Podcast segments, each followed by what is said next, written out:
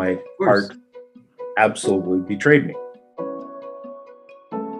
Hi, I'm Bill Harper, and this is Bloodworks 101, an Anthem Award winning podcast from the Pacific Northwest's primary blood center designed to inspire you to donate time, money, or blood to support our community's health.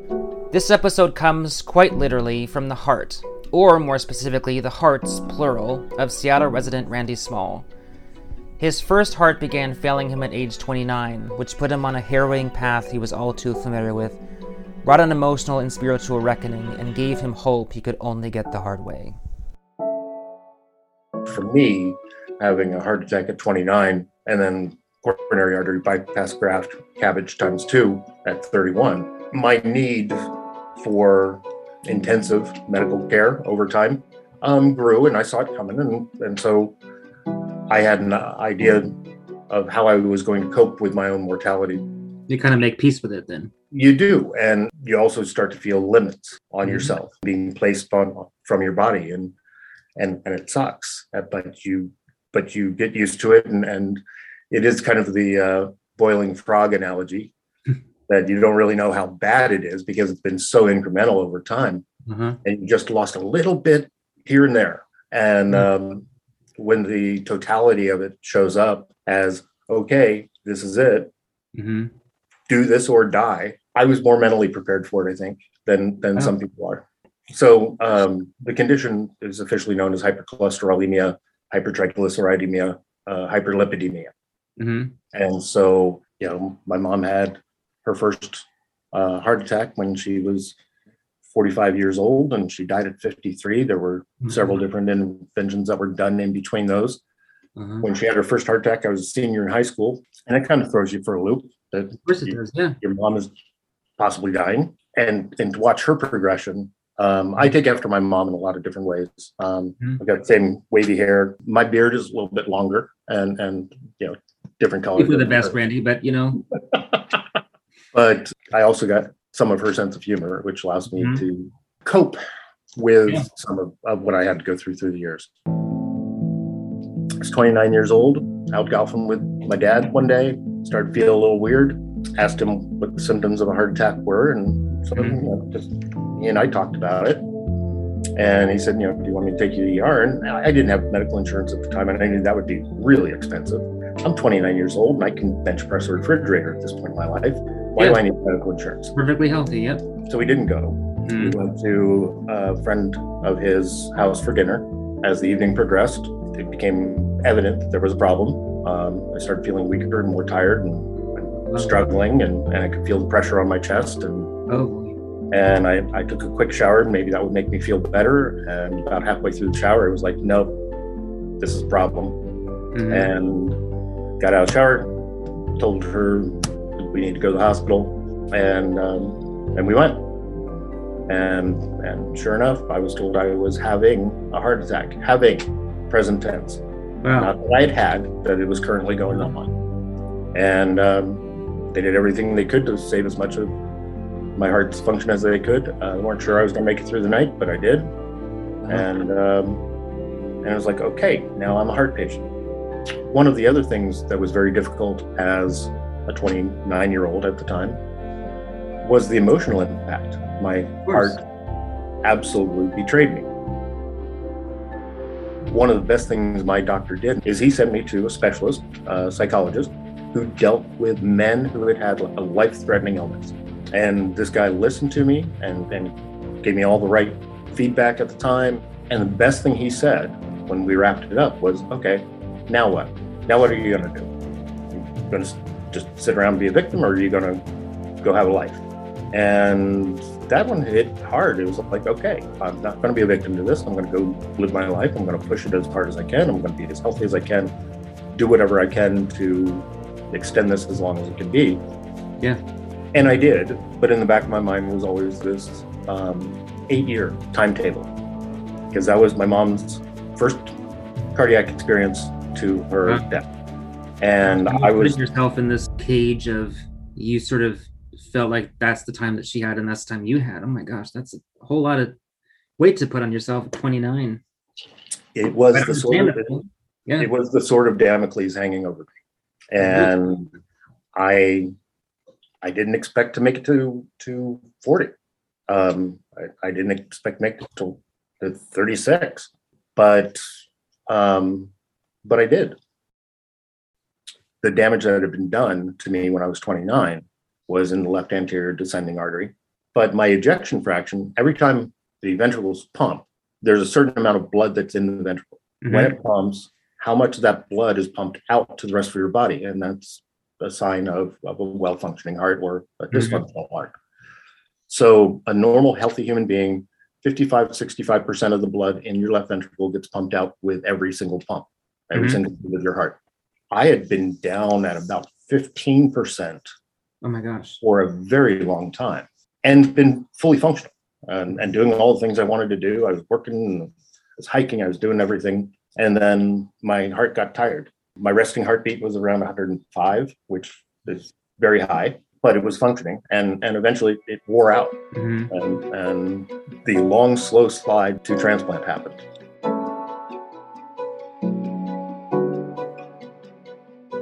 Well, tell me about when you the, like the moment or the the doc, the meeting with your doctor, whenever it was, when you finally accepted that you were going to need a new heart from somebody.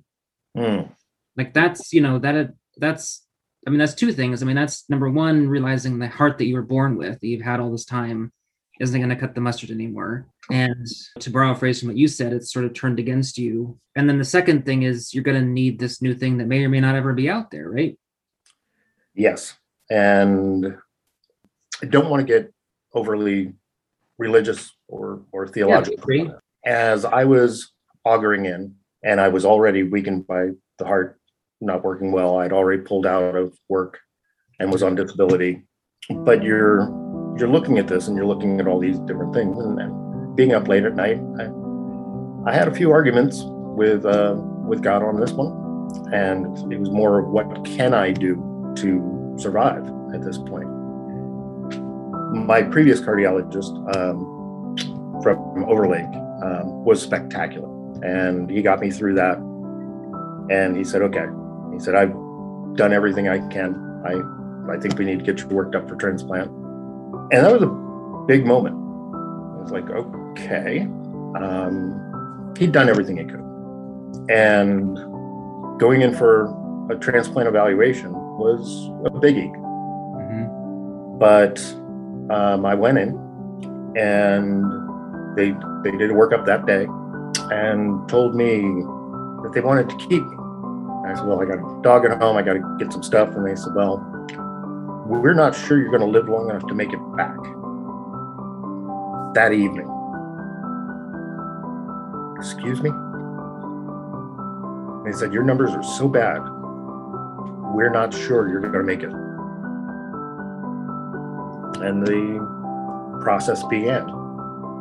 And the process involved a lot of very invasive and, and I'll admit, painful, frightening things.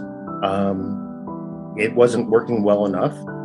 We start talking about um, absolutely that I need a transplant and there's no options. Gotta wait. And, and it's a very difficult time period because as I wrote to my church, Mhm. I said, I'm waiting for someone to die.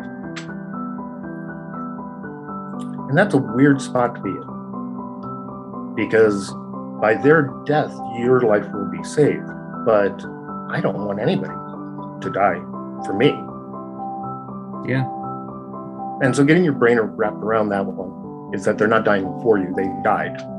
And because they were loving and giving enough, Mhm. they wanted someone else to have a chance to live after they left this world. Yeah. And that's why I think donors are heroes. Mhm. Not just organ donors, as blood donors as, as well. Blood donors are willing to give up give up part of themselves to help other people live and recover, and that's amazing. But um, but it, it's something to wrap your, your head around. Is Absolutely. that the only way for you to live is for someone else to die? Randy's care team placed him on a loud and intrusive but life saving left ventricular assisted device known as an LVAD that enabled him to safely go home while waiting for a heart to become available. Because the device was in effect performing the work of his failed left ventricle, he required 24 hour care with someone trained on the device who could respond if for some reason it failed. Because, he said, If it stops, I stop. His girlfriend, her family, and their friends all took turns being with Randy during this critical time, accompanying him at home and when going out. Waiting, day after day, for the phone call while the go bag sat by the front door. Until. May 24th, 2004, at 3.24 p.m., I got a call saying, Randy, we've got a heart for you. Where were you? um, I was at the girlfriend's house. Her daughter um, had the had the Randy baton that day, so um, so she was there, and um, you know she heard me speaking on the phone and was right at my side, and and I just looked at her. I said, "It's go time."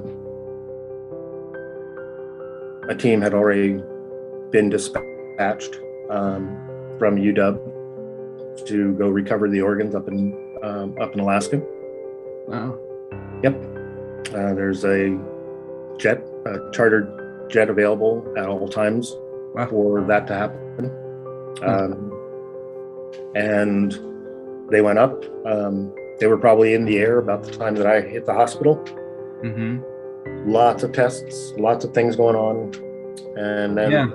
about 11 o'clock, we went in and uh, I slept through the rest. Yeah. And I woke up um, later that later the next day. It was late Mhm. the next day that, that I remember waking up and and um, I was still intubated. As I sat there and I, I felt uh, the heart beating in my chest. Mhm. That wasn't mine, Mhm. but it felt more natural Yeah. than the, the piece of crap they took out. Yeah. It, it, it, and at that moment, I knew I would make it. And this heart worked. And it was like, okay. And that's when, you know, we kind of introduced ourselves to each other, um, the Mhm. heart and I. Yeah. And, um, yeah, it, it, I became the custodian of, of Kate's heart. It, it's, it's tough coming back from almost dying. Yeah. But, Well, the physical, the physical healing, and then psychologically, it's like oh, yeah. I, mean, I imagine it took you a while to convince yourself that it's gonna be okay. Like we're done Yes. with the mayhem. Yes, it, it again. It was about six months where I started to square my shoulders again, and my current ejection fraction was about seventy three percent with the new heart, which is spectacular. Yeah. Um, my old one just before transplant was five point three percent, and I shouldn't have been conscious. So let alone, Yeah. By the time you were, by the time you made it to transplant, you'd slid pretty far. Yeah. Yeah. As you said, it was the long, slow road. Yeah. We, road is pretty long for you. Gosh, five percent. yeah, and there's and and there is a failure point where you just can't Yeah, get any lower and survive, and I Mhm. was tiptoeing on that line. At some point along journeys like this one, usually when most of the dust is cleared, people search for a meaning to it all. It's only natural. Surely all this pain and suffering wasn't for nothing, we think. Surely I was kept alive against all those impossible laws to do something grand, to do something I have left to do in this world. Randy felt the same way, and his answer, that hope and second chances come from collateral benefit, is one we all ought to take to heart. there is something about literally a life-saving heart transplant Mm-hmm. and coming from where as, as bad off as i was to to being healthy again Mm-hmm. it you feel like it's really huge but it felt like there had to be something really big that i was saved to do Huh. and and so i was anxious about that looking for that opportunity what is it that i am here to do now what is what is the purpose of this and that's a pretty natural reaction Mm-hmm. and one day, my friend Debbie and I were talking about that. And we also knew at the time, this is before I met my donor's family, we also knew that uh, my donor's liver had gone to a 10 year old boy in Montana who would probably have not lasted the week without it. Oh. And Debbie said, You know about collateral damage, right? And I said, Yeah. And she said, Well, let, let's think about collateral benefit. Mm-hmm. That maybe this big thing isn't on you. Yeah. Maybe the big thing is on the kid who got the liver that will grow up and get married and have kids, and one of his kids will do something amazing. And the only way that could have happened was him getting Kate's liver. Mm-hmm. And maybe you just got collateral benefit of, of that purpose. And Yeah. maybe your job is just keep being you. Just keep being a decent person, keep helping people when you can, look for opportunities to serve. Yeah. Um, and and she she brought me right back to earth, man. With the maybe it's not about you. yeah. I totally know what you're talking about. Yeah. And you- and that was a pretty big moment. That took a lot of weight off my shoulders. Mm-hmm. Yeah, and honestly, part of my moving on and, and what I consider to be pretty good mental health about the whole thing right now was was meeting my donor family. Um, When did that happen? so, jumping back um, to the story earlier, I, when I wrote the letter and they sent me back information, we wrote back and forth a couple of times. We're asked if we wanted to exchange information, and we did, and that took Life Center Northwest out of the picture Yeah. um, it was about six, seven months later after we had exchanged that information Uh-huh. that I just I felt a call. I, I felt like I, I needed to reach out to them. And I sat there and I stared at my phone for a few minutes and it's like, no, go ahead, call. Some something that's telling you to call. Mm-hmm. And so I called. Um, and my donor's name was Kate Coons. Mm-hmm. Um, and so I call and I hear it ringing. I got it on speaker. And there's so much apprehension. Mm-hmm. And, you know, this first time, and oh my God, what am I going to say? The phone rang, and I hear this female voice. And I say, I say hello, and I said, Hi, is this Bridget? And she says, Yes. And I said, My name. I said, This is Randy Small. And my throat just closed up, couldn't say anything else. And all this anticipation just focused at one moment. Mm-hmm. And she said the best possible thing that she could have said. She said, and I quote, You're shitting me.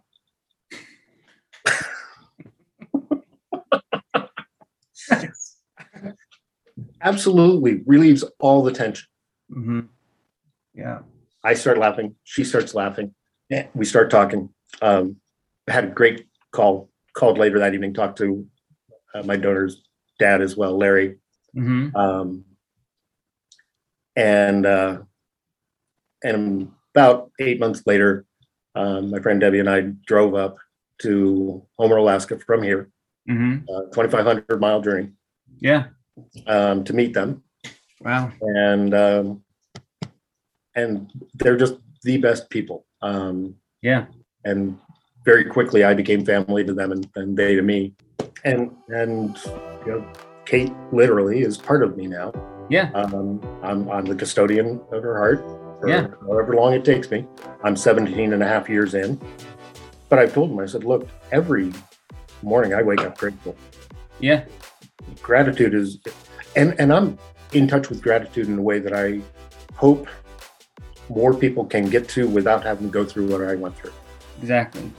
Because I'm grateful for waking up every morning because I woke up this morning. It's another bonus day. Um, but I've told him, I said, look, you know, there, there's going to come a day where you're going to get a call. Now, hopefully it's far off. Hopefully it's another Yeah. 20 years from now. Mm-hmm. But the day will come. And I want you to understand how grateful I am to your family and Kate and to all the people who made it happen. I mean, again, it was eight pints of blood for me. Can't do the surgery without blood. Right. Um, it's it's it's a big deal, yeah. and I'm here because of all of those unsung heroes, all the people in the background, I, the people that do the paperwork at these organizations, the the receptionists, you know, all the members of the team contribute to me being able to wake up this morning. And isn't that amazing? This morning and every morning. It's incredible. Yeah. Well, that about does it for this episode of Bloodworks 101. I'm Bill Harper, and if you're interested in becoming a hero yourself, go to bloodworksnw.org and make an appointment to donate blood. Randy and I, and so many like us, are here today because people like you did that very act. It's so simple, and it makes all the difference. Thank you as always for listening, take good care, and we'll see you next time.